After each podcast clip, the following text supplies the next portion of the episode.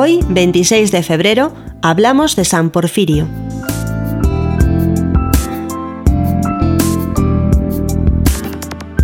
San Porfirio nació en Tesalónica, Macedonia. A los 25 años dejó su ciudad y su familia y se fue de monje a Egipto a rezar y hacer penitencia. Cinco años más tarde pasó a Palestina y se fue a vivir a una cueva cerca del río Jordán. Pero allí la humedad lo hizo enfermar de reumatismo y cinco años después se marchó a Jerusalén, donde cada día visitaba los santos lugares.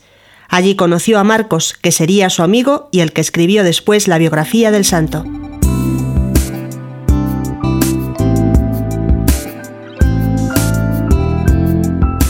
Porfirio, enfermo, confió a Marcos la venta y distribución de la herencia de sus padres a los pobres. Al regresar Marcos de Tesalónica de cumplir el encargo de Porfirio, se asombró al verlo lleno de vigor y fuerzas cuando al marchar él estaba tan débil y agotado. Porfirio le contó cómo se había obrado el cambio. Mira, le dijo, un día vine al Santo Sepulcro a orar, y mientras rezaba sentí que Jesucristo se me aparecía en visión y me decía, Te devuelvo la salud para que te encargues de cuidar mi cruz. Y quedé instantáneamente curado.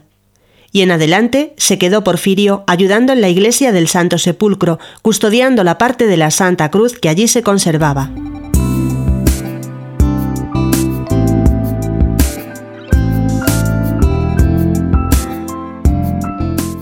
Porfirio comenzó a trabajar como curtidor para poder sobrevivir el patriarca de Jerusalén, Juan, lo ordenó sacerdote en el año 392. Tres años después fue designado obispo de Gaza. Gaza era una ciudad muy pobre. El Señor ya le había avisado en sueños. Hasta ahora te has encargado de custodiar mi Santa Cruz. De ahora en adelante te encargarás de cuidar a unos hermanos míos muy pobres. Su obra fue más que beneficiosa, intensificó la fe de los cristianos, llevó a la conversión a miles de paganos y sometió a los herejes. Murió el 26 de febrero del año 420.